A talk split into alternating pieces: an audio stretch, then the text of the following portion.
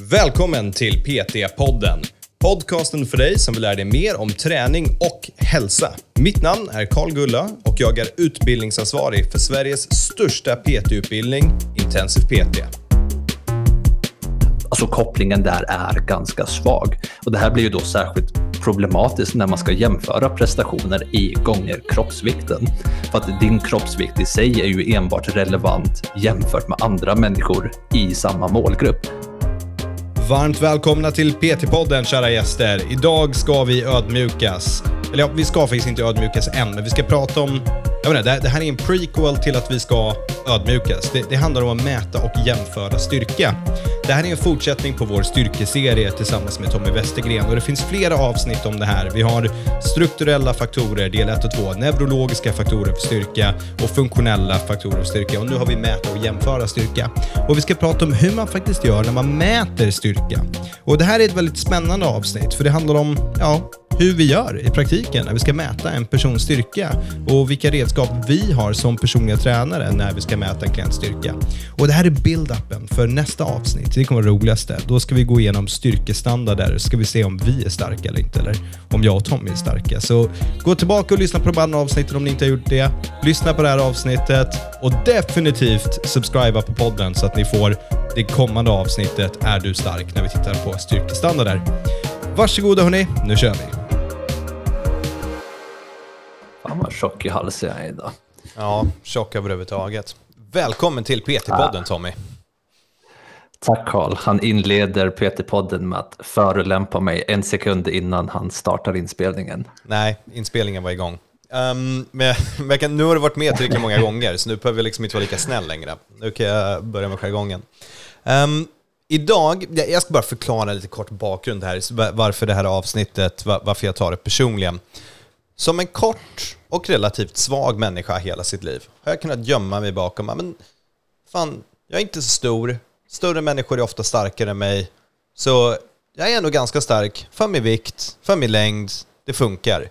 Sen kommer Tommy och försöker totalt krossa den här bilden när vi jämför våra lyft. Jag säger, men fan jag är liten, jag är nästan lika stark som du är liten, då är jag typ starkare än vad du är om vi mäter till kroppsvikt. Han bara, nej det funkar inte så. Det där är hela grunden till den här poddserien, att vi sitter och bråkat om det. Ja, men, men, du vet, folk säger så här, men du är stark för din storlek. Men du vet, de där människorna, de vet inte vad styrka är. Carl. Oss de, människorna, de oss, oss kortisar är det du pratar om. Oss, ja, är, är kortisar, ja. Så idag är det dags för fight. Det är, jag ska be Alec, vår poddkille, jag, jag vill att du sätter in liksom en sån här bell sound nu, att det går ding ding, och så ska vi prata om att mäta och jämföra styrka.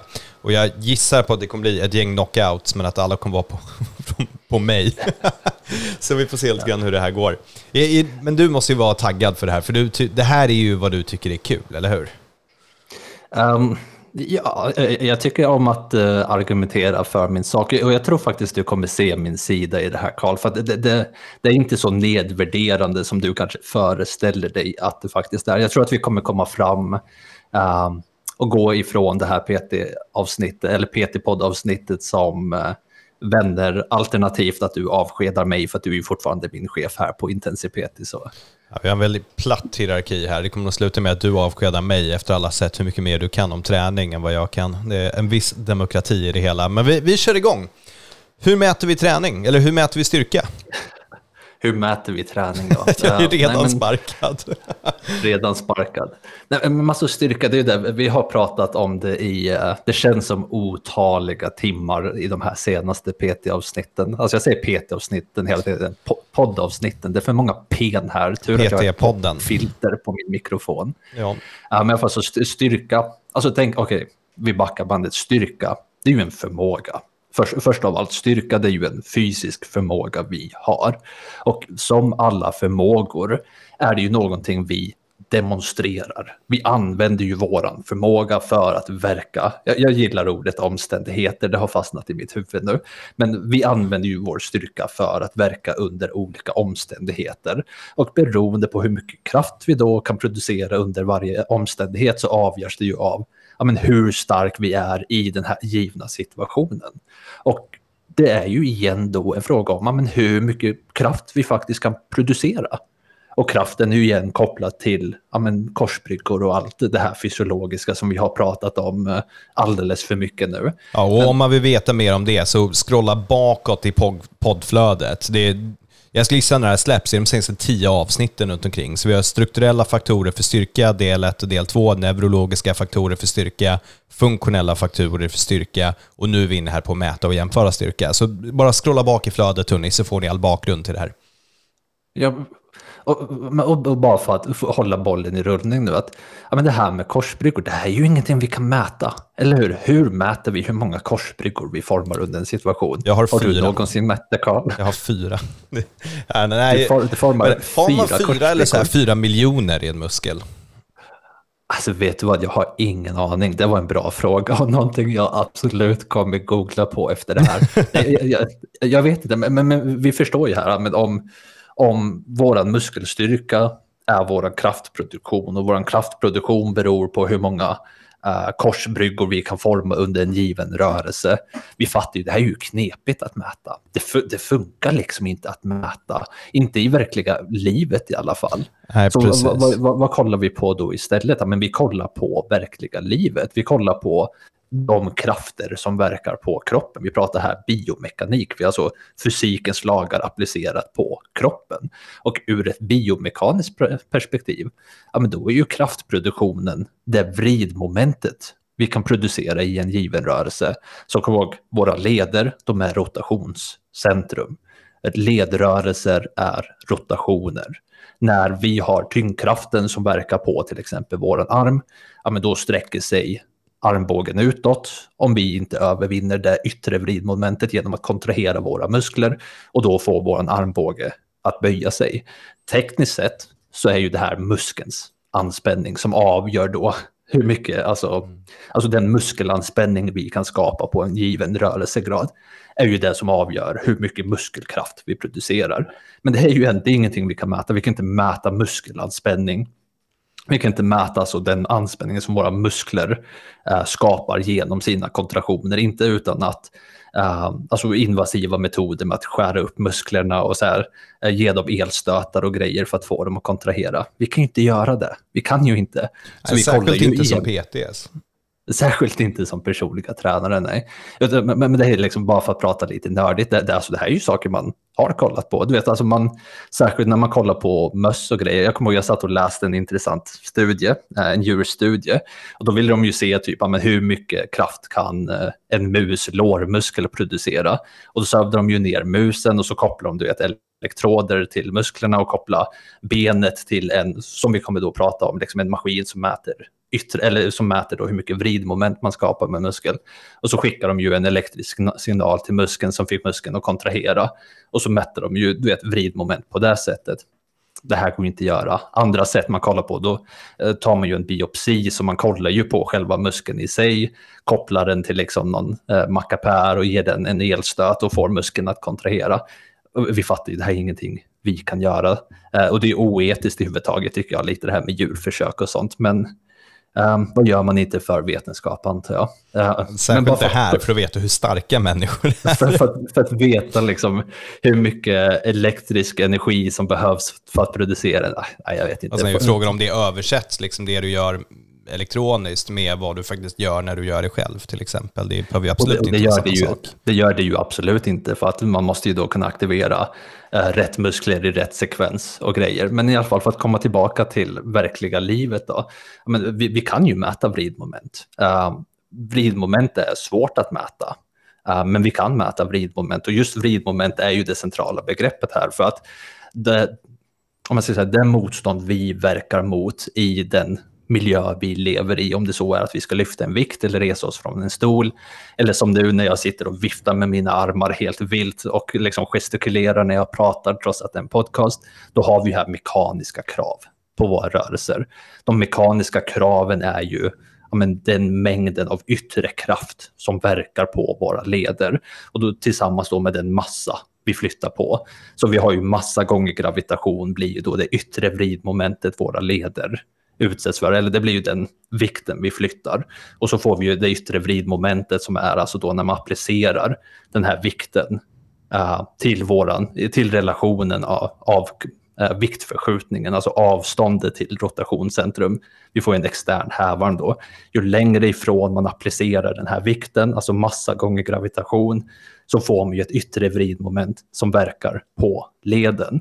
Och då får vi ju vårt inre vridmoment, det är ju när muskeln kontraherar över leden mot det yttre vridmomentet. Så det är biomekanik, det är, det är, inte så komplicerat som det låter, eller som jag får det att låta. Um, men det här är ju någonting man faktiskt mäter. Alltså man, man kan mäta det. Det är inte superenkelt att mäta det. Men det finns ju specifika maskiner man använder, så här klassiskt bensparkmaskiner kopplat till du vet, en high-tech dator som mäter hur mycket vridmoment man producerar eh, under hela rörelseomfånget och det finns ju varianter för biceps curls också. Och, och, då är väl direkt... frågan här, är det relevant för oss PT som mäta så? Behöver vi alla skaffa in en sån da komplex dator? Alltså om vi kunde mäta vridmoment så hade det varit det bästa. För att det, det vi kommer komma fram till det är ju att de mekaniska kraven av en rörelse, det vill säga mängden yttre vridmoment vi utsätts för och därmed kravet av hur mycket inre vridmoment vi kan skapa.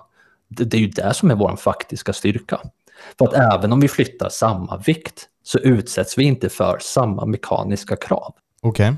Men det här är ju ingenting vi kan mäta, eller hur? Eh, vi kan inte mäta det här i knäböj.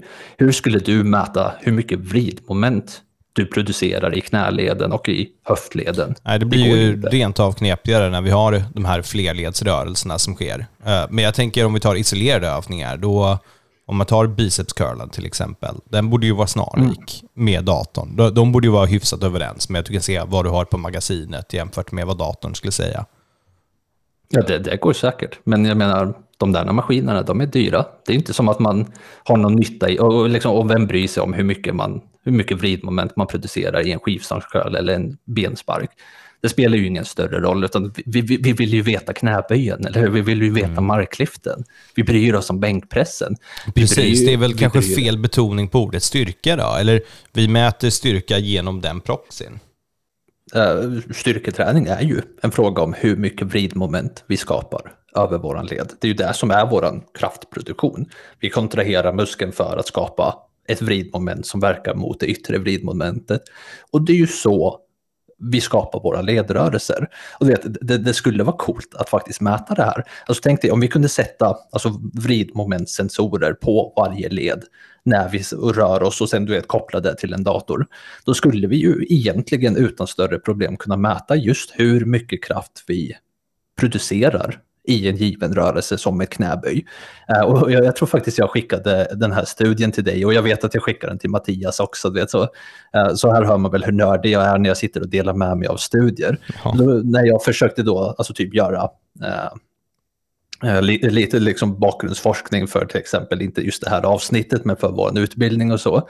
Då hittade jag ju en studie där man hade eh, vridmomentsensorer i ett exoskelett som man försökte skapa. Tänk dig, har du sett The Matrix eller Aliens när de sitter i så maskiner som de styr med sina armar? Ja, absolut. Uh, och, vet, så, så det blir ju som liksom att man har ett skelett av en maskin runt sig, ett exoskelett. Och då håller man ju på att kolla på liksom, hur mycket vridmoment kan man lätta från kroppen med hjälp av det här exoskelettet. Eh, vilket då sen ska kunna användas du vet, när man eh, jobbar på lager eller whatever. Eh, och, och det, det, hade ju varit supercoolt om man bara kan göra det för idrottsvetenskapen också så att vi kan sitta i ett exoskelett och visa liksom, ja, men så här mycket kraft kan vi producera. Det skulle vara supercoolt. Jag tänkte säga, om, om vi jämför här strongman när man så lyfter upp tunga klot och håller på och drar en lastbil, det är bra tv. Men människor som bara sitter i en maskin och pressar ut sina ben, det är inte bra tv för att mäta vem som är nästa Sveriges starkaste man. Men så fort exoskelett kommer in i bilden, då, då säger jag, fan det här kan bli det coolt ändå. Ja, alltså det, skulle, det skulle vara supercoolt. Alltså, och, det, det, och det är ju sånt som faktiskt, bara för att prata lite teknik, det här är ju sånt som kommer komma till alltså, i verkligheten.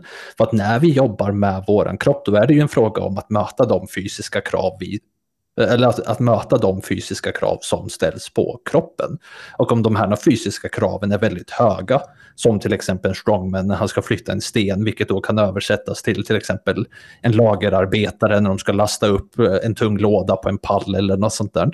Eh, då, då skulle det ju vara väldigt hjälpsamt att ha du vet, ett exoskelett just för att avbelasta kroppen så att den producerar det här vridmomentet åt oss. Men det finns ju inget sånt och det finns ju inga sensorer heller för att mäta vridmoment i komplexa rörelser som ett knäböj.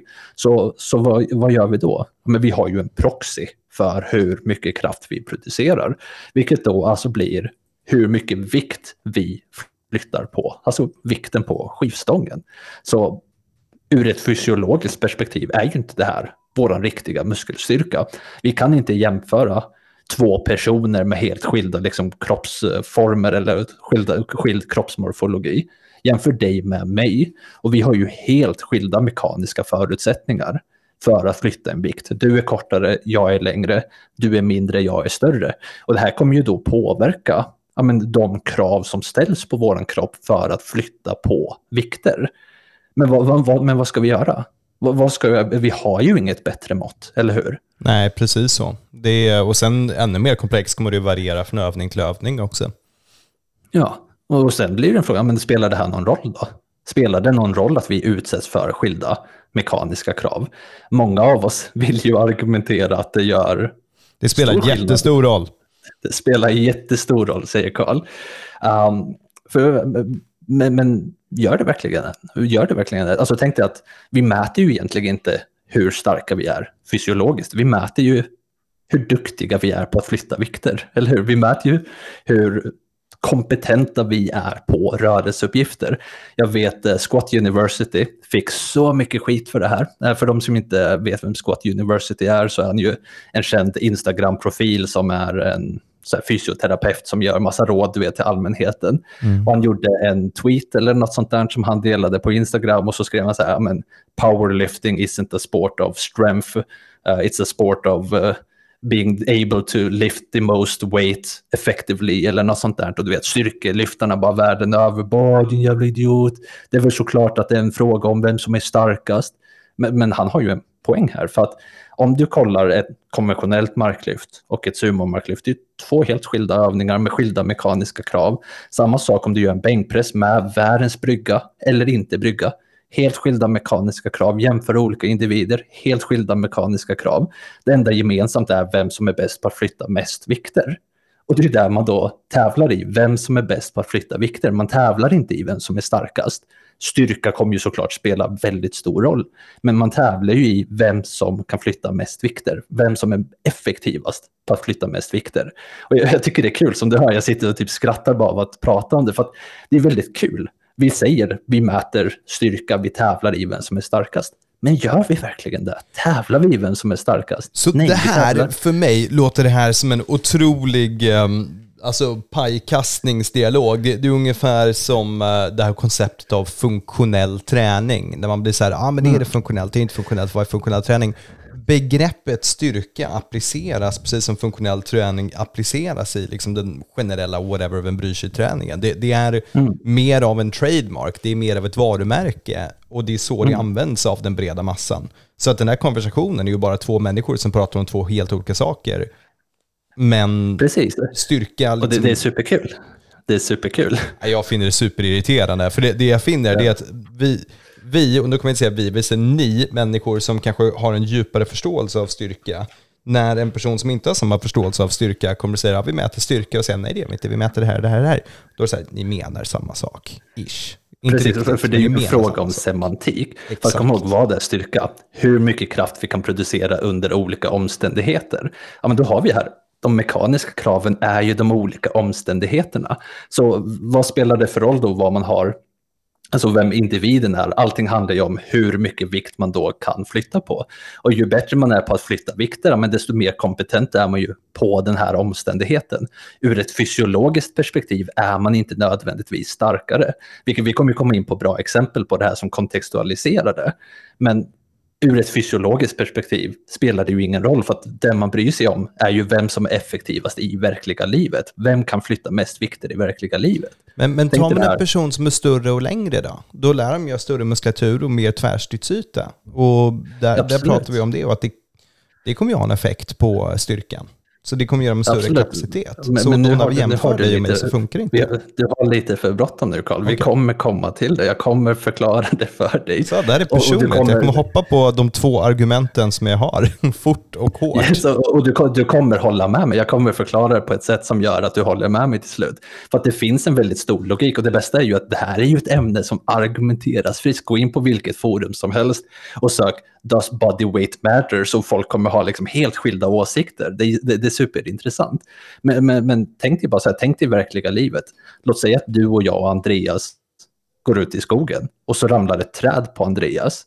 Tror du han bryr sig om vem av oss som är, har fysiologiska fördelar till att flytta trädet? Han kommer vara ledsen för ingen av oss kan flytta oss... på trädet. Vi kommer sätta oss ner och äta vår picknick och skratta. ja, men du vet, han, han bryr sig om vem av oss som är starkast på att lyfta trädet ifrån honom, eller hur? Han bryr sig inte om vem av oss som har de fysiologiska förutsättningarna till att göra det effektivast. Han bryr sig om att trädet tas bort från honom så att han inte blir mosad. Och sen att du skulle låta honom bli mosad av trädet och till och med sitta på trädet och mosa honom. Fast du vet, helt ärligt Karl, jag tror inte det gör så stor skillnad om du sätter dig på det där trädet. Jag kommer sitta på trädet och jag kommer skratta. Men han bryr sig nog om en av oss är starkare än den andra och har möjlighet att lyfta trädet eller inte. Det tror jag är relevant för honom. Ja, precis. Och, och det är ju det som är då det relevanta. Vem är stark nog att flytta på trädet? Och sen varför spelar ju ingen roll. Eller varför vem den ena personen är starkare eller inte spelar ju ingen större roll. Det handlar ju om vem som kan flytta på trädet. Vilket är jag, inte du. Nej, ingen av oss kan flytta på ett träd för de väger jättemycket. Och vi är båda två jävligt klena. Lyfter ett träd. Så här går jag, okej, vi är jävligt starka. Okej, okay, ingen av oss kan flytta på trädet. Och jag, jag, kö, så jag köper argumentationen här, men fortsätt. Vi, vi fortsätter dialogen. Okej, okay, vi, vi fortsätter. Så tänkte jag, alltså, den som är starkast, alltså quote on quote starkast, det är ju den som flyttar på tyngst vikter eller gör flest repetitioner. För komma ihåg, repetitionsstyrka är ju en annan form av styrka. Så man, man kan ju vara stark på olika sätt. Absolut, hur? absolut. Men, inga, du, du, inga tvekan där. Ja, du har ett starkt hjärta, jag har en stark hjärna. du vet, det är så här. Precis. Nej, men, så kom ihåg, allting handlar ju om en kontext där. Styrka är specifikt, styrka är specifikt för den omständigheten man finner sig i. Så styrka är ju här kontextberoende och vi kan ju vara duktiga på olika typer av styrka. Och sen måste vi då definiera, men om vi pratar om maximal styrka, då handlar det ju om vem som kan flytta tyngst vikter. Tekniskt och fysiologiskt handlar det om vem kan producera mest muskulär anspänning genom att då kont alltså kontrahera sina muskler. Men det mäter, inte, det mäter vi inte, vi kollar inte på det. Vi kollar på vem kan använda sin styrka. Kom ihåg, förmågor är någonting man demonstrerar. Vem kan här alltså använda sin styrka i den här specifika rörelseuppgiften som nyss var att eh, lyfta ett träd, men som generellt kan sägas flytta en tung vikt. Ju bättre man är på att flytta vikten, desto starkare är man ju. Men det här är ju drygt. Det, det, det är som du säger, du blir irriterad av det här. För att okay, ja, men man kan ur ett intellektuellt perspektiv förstå men att vi har olika mekaniska förutsättningar för att vara stark. Vissa har mekaniska förutsättningar som gör att de kan lyfta en tyngre vikt lättare än någon annan, medan en annan person då kanske har mekaniska förutsättningar som gör att vikten är tyngre för dem, men de har mera muskelmassa så att de kan ändå flytta på vikten. Mm. Och då ser jag att det finns här olika faktorer som påverkar våra mekaniska krav och som påverkar vår muskelstyrka. Så det är ju så, så, frågan blir ju här, alltså hur, hur, ska vi jämföra styrka så att det faktiskt blir relevant? Hur ska vi jämföra styrka så att det faktiskt är rättvist? För att du lyfter fram att du är kortare och lättare än mig. Och då är det så här, men hur ska du och jag jämföra oss? Det är ju svårt, eller hur? Absolut, och ännu svårare om vi ska jämföra herr och dam, om vi lägger till den komplexiteten i det hela. Så, så låt oss försöka bryta ner det här då. Liksom, vad, vad finns det för olika faktorer och hur ska vi ta hänsyn till dem? Um, ja, men herr och dam sa du. ju, alltså könsskillnader är ju någonting som vi länge har vetat spelat roll. Men nu när fler kvinnor är fysiskt aktiva och aktivt deltar inom idrotter på högre nivåer också, då ser vi ju här ett par intressanta lärdomar. För alltså om vi kollar bara på en ren statistisk nivå, så ingen könsdiskriminering, ren statistisk nivå. En otränad man är ju troligtvis starkare än en otränad kvinna, eller hur? Absolut, men vad beror det på? Och, och, och det är för att män har ju genetiskt eh, för, alltså positiva förutsättningar för att vara starkare. Vi, vi bär ju generellt sett på mer muskelmassa. Vi, bär, vi har ju generellt sett en högre bendensitet. Vi är generellt sett också längre än vad kvinnor är. Och det här är ju då fördelar för att kunna bära just på tyngre muskelmassa och för att kunna producera äh, mer kraft. Så, så, alla argumentationer jag använder för att du är starkare än mig, ja okej, okay, vi fortsätter. Ja, eh, håll, håll dig åt tanke. Men jag vi ser, en otränad man är ju troligtvis starkare än en otränad kvinna. Det kan vi, hålla, det kan vi vara överens om. Absolut. Det är statistiskt bevisat att det är så där. Men en tränad kvinna kan ju uppenbart vara starkare än en otränad man. Absolut. Eller hur? Ja, absolut. Jag, jag vet, eh, jag utifrån, jag tränade på Måndagsklubben i Falun ett tag. Det är ju ett känt crossfit-gym här i Sverige. Ägt av, eh, eller drivs av Marcus Harrow eh, bland annat. Känd svensk crossfittare som har deltagit i Crossfit Games. Uh, men, men, i alla fall, och hans, och jag, jag, tror de är tillsammans nu i alla fall, men det, det fanns en kvinna där, Angelica Bengtsson heter hon, fenomenal atlet och typ starkare än mig i allting, i alla fall på den tiden, jag var liksom 20 bast då. Uh, men, men hon var i princip starkare än mig i precis allting. Så en, en tränad kvinna kan uppenbart vara starkare än en otränad man. Så vi ser här att beroende på träningserfarenhet och kön så kommer ju då våra förutsättningar ändras. Vi kan ju då dra det här vidare och säga att på en ren statistisk nivå tar man en man som har tränat lika mycket som en kvinna så kommer ju mannen igen troligtvis vara starkare än kvinnan för att män har här fysiologiska förutsättningar som gör oss starkare. Ja, och nu Hänger mäter vi ju tränad ganska binärt i nollor och ettor. Men ja, absolut. Allt är ja. 100 procent. Så det är ju bara en fråga om att generalisera det så att, så att man kan likställa, för, för det är vad det handlar om. Vi måste ju för att kunna jämföra styrka, då måste vi ju likställa faktorerna. Vi måste ju normalisera dem, kallar man det. Vi måste alltså likställa dem ett mot ett, binärt. Om du har tränat ett år jämfört med en kvinna som har tränat ett år, då kommer ju du som man troligtvis vara starkare än kvinnan. Med allt annat lika och enda skillnaden är könen. Då kommer ju du som man troligtvis vara starkare än kvinnan på en statistisk nivå. Så slutsatsen här är ju då att det finns faktorer som påverkar vår kapacitet till styrka. Kön är ju uppenbart en av dem.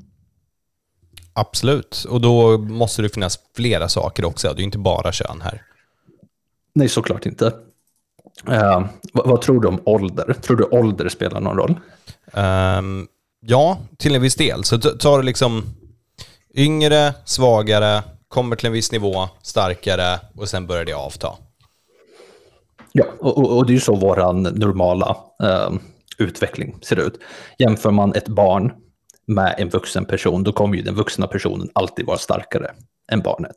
För att barnet har inte fysiologiskt eh, mognat och utvecklat till den graden att de kan vara starkare än en vuxen person. Och igen, allting annat lika, men enda skillnaden är ålder.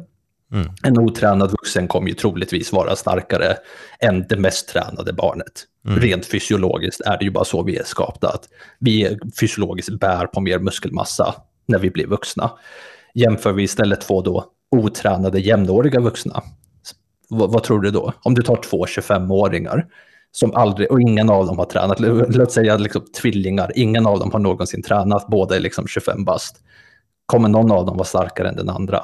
Givet allt detsamma så borde det vara detsamma. Precis, så, och, och det, då ser vi det att fysiologiskt når vi ju vår högsta styrkekapacitet omkring 25-årsåldern. Och sen som du säger börjar det ju avta. Så om vi jämför en otränad 25-åring med en otränad senior på 65 plus, då borde ju den otränade unga mannen vara starkare än den äldre. Absolut. Men låt säga, ja, men, men, men låt säga nu att den här äh, äldre mannen är Eddie Hall.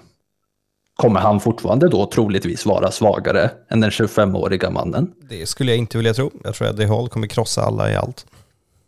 ja, och, troligtvis är det ju så. För att har man då tränat hela sitt liv eller överhuvudtaget har tränat jämfört med någon som inte har tränat, men då, då blir ju ålder här inte riktigt en faktor, eller hur? För att en vältränad gamling kan ju vara starkare än en otränad ung man.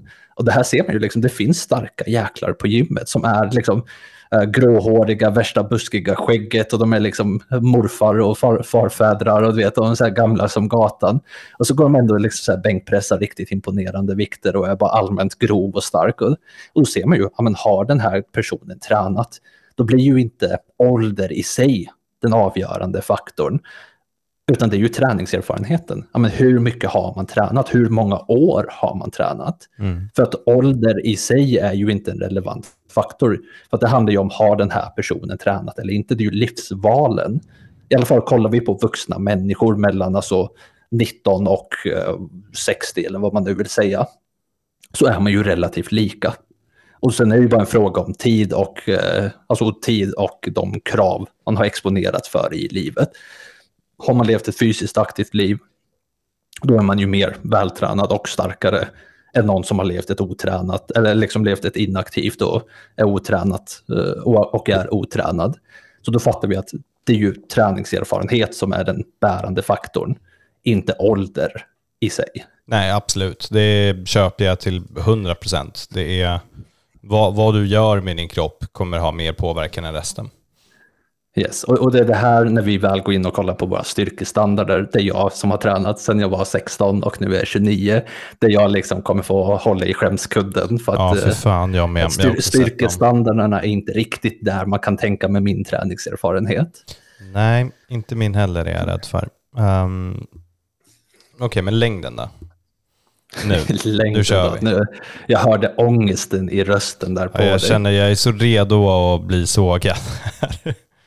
Okej. Okay. Um, har du sett uh, sci-fi-serien The Expanse? Nej, det har jag nog inte gjort. Har du inte? Gud, jag känner att du och jag, alltså vi, det, det finns nog inte mycket gemensamt här utöver träning, Karl. Ja, men sci-fi uh, har aldrig varit min grej riktigt. Men okej, okay, uh, vi kör, så det här är PT-podden slash filmtipset. Se The Expanse yes, tydligen. Uh, men Nej, ja. se, se Den, den, blev ganska dålig mot slutet. Den, jag slutade titta på det, det blev tråkigt. Okay. Uh, men, men i alla fall, så The Expanse, det är ju en sci-fi-serie. De är ute i rymden och far och har sig.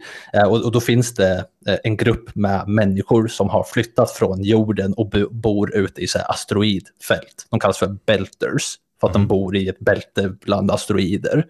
Uh, och tänk dig, vad, vad skiljer då att bo ute i rymden jämfört med att bo på jorden? Uh, dels att det är massa space överallt, men också gravitationen. Gra gravitation, ja. Så, så utrymmet jobb, vet jag väl inte riktigt hur... Ja, men, men gravit, äh, gravitation, inte graviditet, utan eller gravitationen och ett gravitationsfält blir ju då den bärande skillnaden. Här på jorden har vi ett gravitationsfält. Vi har ju en konstant kraft som drar oss mot jordens centrum. Det är ju härifrån de me mekaniska kraven kommer. Tar man vår kroppsmassa och flyttar oss ut i rymden, helt plötsligt utsätts vi ju inte för någon gravitation. Vi har här inga mekaniska krav på kroppen längre. Så vad händer då om man är född ute i rymden? Vad händer då om man inte har utsatts för den här kraften som är liksom ett konstant tryck på på vår kropp. Vår anatomi anpassar sig ju. Vi kommer ju växa upp längre och vi kommer ju bli slankare. Men vi kommer också bli svagare och vi kommer ju få ett svagare skelett. För att vår kropp behöver inte anpassa eller den, den, behöver inte mäta sig eller möta snarare de mekaniska kraven som gravitationen ställer på oss. Vi anpassar oss ju till den miljön vi verkar i och i i våran värld här på jorden, då är ju gravitationen en konstant kraft som vi då har anpassat oss till.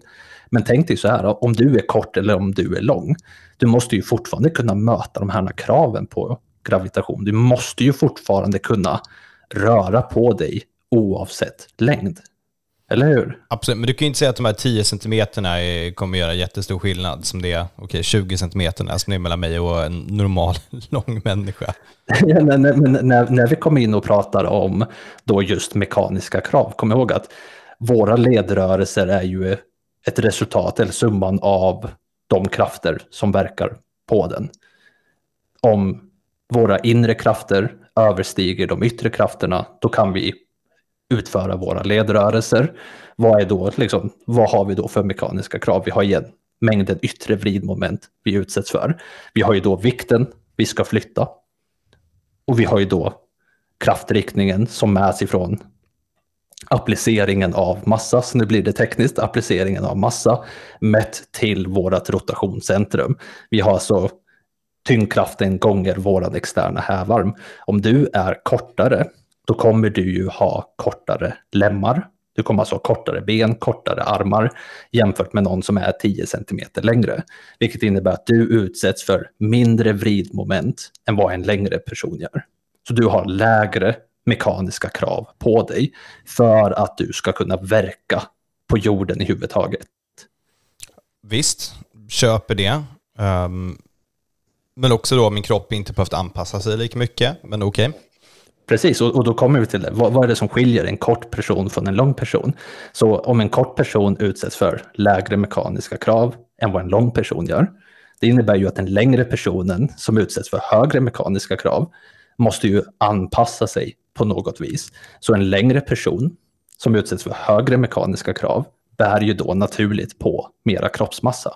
Bär ju naturligt på mera muskelmassa. Så det jämnar ut sig, skulle jag säga här. Det jämnar ut sig. En kort person och en lång person kan vara lika starka. Den enda skillnaden här är ju att en längre person bär naturligt på mera muskelmassa medan en kortare person utsätts ju naturligt för lägre krafter. Så okay. troligtvis kan man likställa det här. Så ni får muskelmassa och vi får mindre gravitationskrav på oss. Shit vad vår är tråkigare. Ja, ja men, men jorden bryr sig ju inte om det. Biologi bryr sig ju inte om det, utan biologi bryr sig om att effektivt kunna anpassa sig till den miljön man är i. Och det är därför man säger jämför, vi, alltså vi har ju ett par starka jävlar här i Sverige. Eh, kolla eh, Eddie Berglund. Mm. Vet du vem Eddie Berglund är? Ja, ja absolut. Så, och, och, och, liksom, jag har ju träffat den här personen, eh, vilket var liksom inte pratat med honom som, men han har ju varit och tränat på måndagsklubben och grejer, för han är ju från Borlänge, om jag minns rätt, och det låg ju bredvid, eller ligger ju liksom bredvid Falun där jag bodde förut. Uh, men jag får, du vet, han är ju kort. Eddie Berglund, han är ju mm. kort. Alltså, jag, jag, vill inte låta förolämpande, men han, ju, han har ju en väldigt uh, kort stature helt enkelt. Han är ju kortare än vad du är. Mm. Uh, men han är ju stark. Som, alltså stark som satan. Alltså han kan ju flytta på enorma mängder vikt. Absolut. Uh, han är ju, han är ju världsmästare. Alltså han flyttar ju på vikter som jag inte kan, kan flytta på.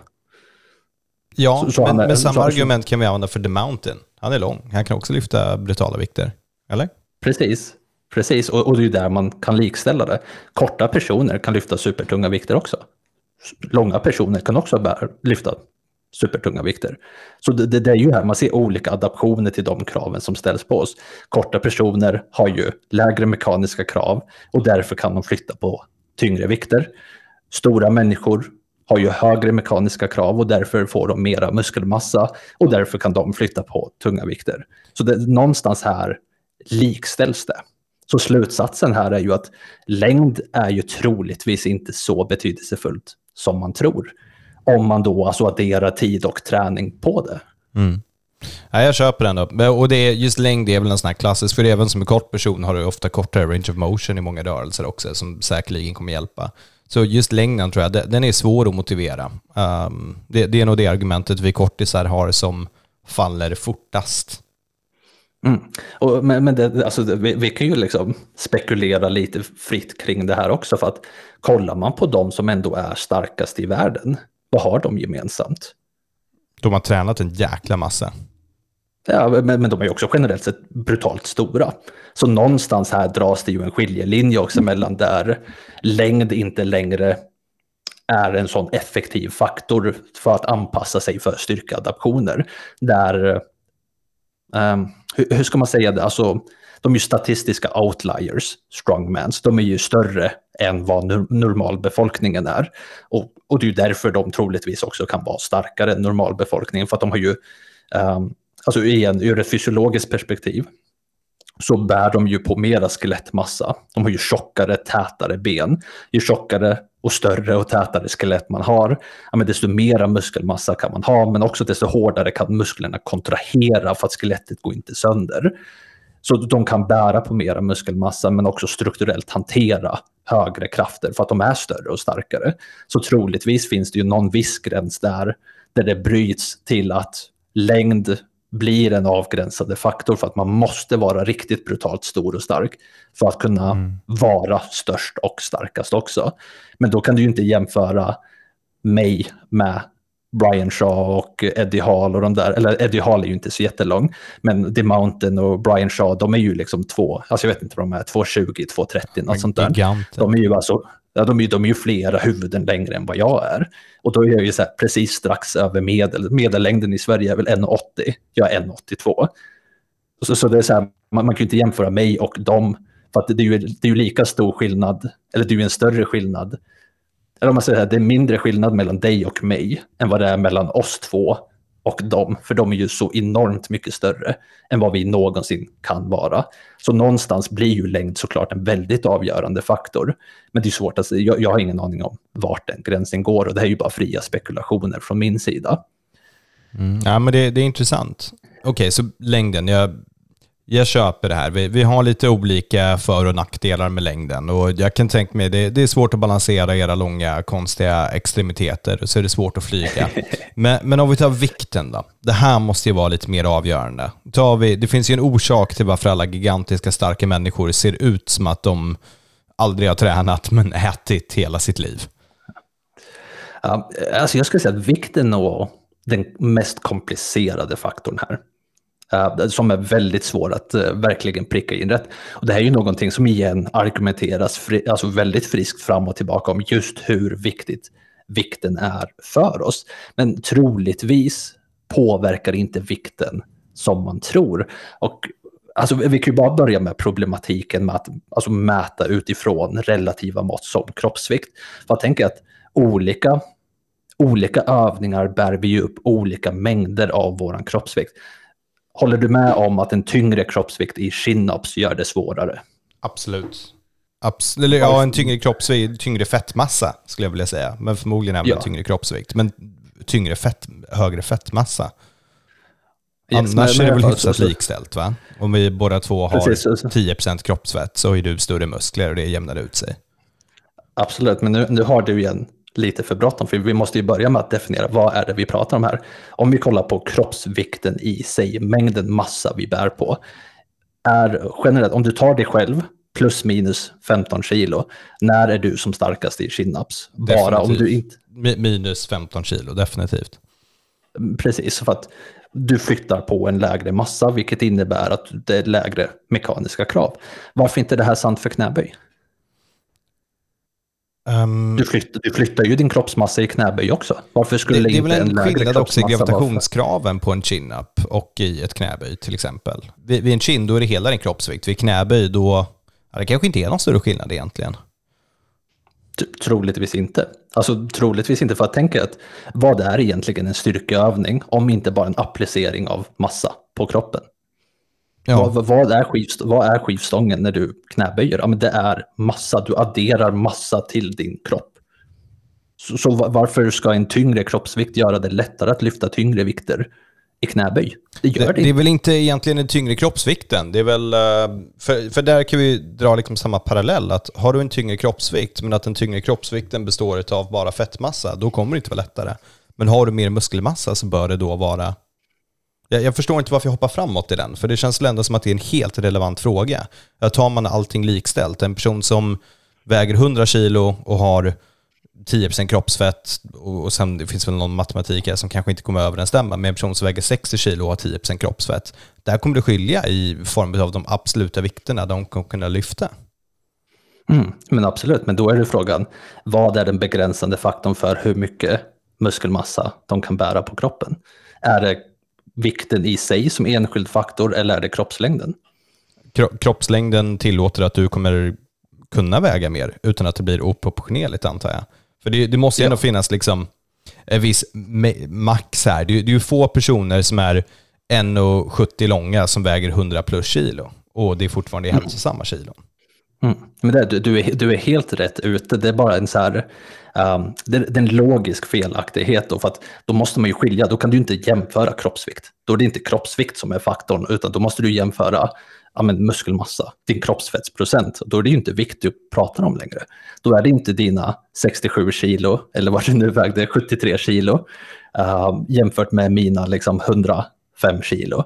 Då är det inte kroppsvikten i sig du jämför, utan du jämför ju då mängden muskelmassa. Det är, det är två helt olika diskussionspunkter okay, som man måste särskilja på. Då, då, kan jag säga, ur um, liksom av väga från alla korta personer som använder det här argumentet, vi jämför oss inte med någon som är överviktig. Vi jämför oss med någon då som är längre och också har en del muskelmassa, som är lika tränade mm. som vi är. Den enda skillnaden, vi, vi tar någon som är alla faktorer detsamma, men de är längre. Och då spelar Precis, och, det, och då kom det till svaret att det är ju längden fortfarande är faktum. För att, okay, men om, om vi kollar på det så här, ja, men varför tävlar, tävlar man i kroppsvikter? Uh, jag antar för att hålla tävlingen någorlunda snarlik. Man, man vill kunna ge folk den optimala förutsättningen att tävla mot någon som har samma förutsättningar som en själv. Precis, och det är ju det som då är frågan, att likställa förutsättningar. Och kroppsvikten i sig är ju egentligen inte då den bärande faktorn i de här viktklasserna. De är inte fullt genomtänkta. Alltså bara, bara man granskar under ytan lite grann så fattar man ju att ja, att tävla i kroppsvikter är inte 100% genomtänkt. Men du, du, du har ju en poäng i vad du säger. För att kollar man på olika viktklasser för att hålla sig konkurrenskraftig, då uppmuntras ju här en särskild kroppssammansättning. Det uppmuntras ju att man ska ha alltså en specifik mängd muskelmassa för att kunna hålla sig konkurrenskraftig. Jämför man då du som var, och hur lång var du, 1,67? Ja, ja, Mängden kropps... Uh, men i alla fall så, så tänker vi, jämför dig med mig, att om du och jag båda två optimerar vår kroppssammansättning med du vet, maximala mängder muskelmassa vi kan bära på vår kropp till lägsta möjliga andel fettmassa, då kommer ju jag såklart att bära på mer muskelmassa än vad du är genetiskt kapabel till att kunna göra, troligtvis. För att jag är 20 centimeter längre nästan. Mm. Och således kunna förflytta mer Då är ju viktklasser väldigt relevant, för att ja. tävlar man i viktklasser då tvingas man till att optimera sin kroppssammansättning för att vara konkurrenskraftig. Och då blir det ju att du oundvikligen kommer placeras i viktklasser och tävla med andra som är ungefär lika långa som dig. Och jag kommer tävla med andra människor som är ungefär lika långa som mig. Och då blir det ju att de mekaniska kraven likställs ju i den här specifika målgruppen. Men det är fortfarande svårt att jämföra dig med mig då, om man då specifikt kollar bara på vikten. Men okej, så vi är överens om att viktklasser är rimligt om allt annat är lika. Och det är det ju när vi tar eliten, för de kommer ju optimera sig för de prestationerna. Men jämför vi en otränad uh, person med en tränad person, då är det av mindre vikt med uh, viktklasser. Ja, men det är ju exakt det man helt enkelt bara måste egentligen acceptera när det kommer till biomekaniska krav på kroppen. Att det finns vissa aspekter som spelar in. Kroppsvikt som enskild faktor. Alltså kopplingen där är ganska svag. Och det här blir ju då särskilt problematiskt när man ska jämföra prestationer i gånger kroppsvikten. För att din kroppsvikt i sig är ju enbart relevant jämfört med andra människor i samma målgrupp. Det spelar ju ingen roll att du lyfter gånger fyra, gånger fyra i din kroppsvikt om du väger 70 kilo jämfört med någon som väger 100 kilo. För det är ju två helt olika mekaniska krav på det hela. För att gånger kroppsvikt i sig säger ju ingenting om hur mycket kraft du behöver producera för att utföra en viss rörelse. Kroppsvikt säger ju bara vilka förutsättningar man har om vi då lever i en drömvärld där, man optimerar, där alla optimerar sin kroppssammansättning. Det säger ju bara vilka genetiska förutsättningar man har för att i slutet av dagen kanske hamna upp på en specifik eh, viktnivå. Och det är därför det funkar inom styrkelyft, det är därför det funkar inom tyngdlyftning. För att alla där konkurrerar ju med samma krav att optimera sin kroppssammansättning. Men det funkar ju inte för gemene man eller bredare målgrupper. För det är ju målgruppen som sen blir avgörande. Och det är en, en, en fantastiskt avslut på det här, för att i nästa avsnitt ska vi ju prata just om styrkestandarder och skämma ut oss ungefär jag, jag, jag ska hylla ACSL, jag ska säga, kolla vad duktiga vi är. Men sen antar jag jämfört med cirkusstandarden kommer det yes, inte gå ja, riktigt. Jag, jag, tänker göra en fuling. Äh, Karl ska på semester här i tre veckor. Jag kommer vara, vara här och nöta gymmet och se till att jag går ner lite i vikt så att jag ser ännu starkare ut. Det kommer vara fantastiskt. Ja, då ska vi definitivt spela in det här innan ni åker iväg, för det kommer inte vara bra siffror för mig när jag kommer tillbaka. Ja, vi får jämföra oss med våra high days när vi var som absolut bäst tränade. För det, det, är kul att jag har tränat riktigt konsekvent senaste tiden. Jag, jag, jag har fortfarande varit starkare när jag var yngre. Det är fantastiskt. Ja, och jag är tvärtom. Jag pikar just nu min styrka. Jag är, ja. och tränar faktiskt ganska lugnt. Det är rätt ja. okej. Ja men hörni, jag skulle vilja säga stort tack för det här Tommy. Det var kul att ha dig med och prata om det. Och jag tror vi båda två får behålla jobbet, i alla fall ett tag till. ja hörni, jag vill faktiskt höra era tankar också. Så tagga gärna Intensiv PT på sociala medier och berätta vad ni tycker om det här. För det är ju ganska intressant ämne som är ganska polariserat. Även om jag tycker alla dina argument är 100% resonabla, så tycker jag vi har fått fram en väldigt bra dialog här. Så förhoppningsvis lär det här någon någonting om hur de ska mäta styrka. Och i nästa avsnitt då ska vi mäta vår styrka med styrkestandarder och vi ska träna nu, vad, vad har vi, två, tre dagar på oss. Tommy, stort tack för att du var med. Jätteroligt. Vi hörs nästa gång. Yes, tack så mycket Carl.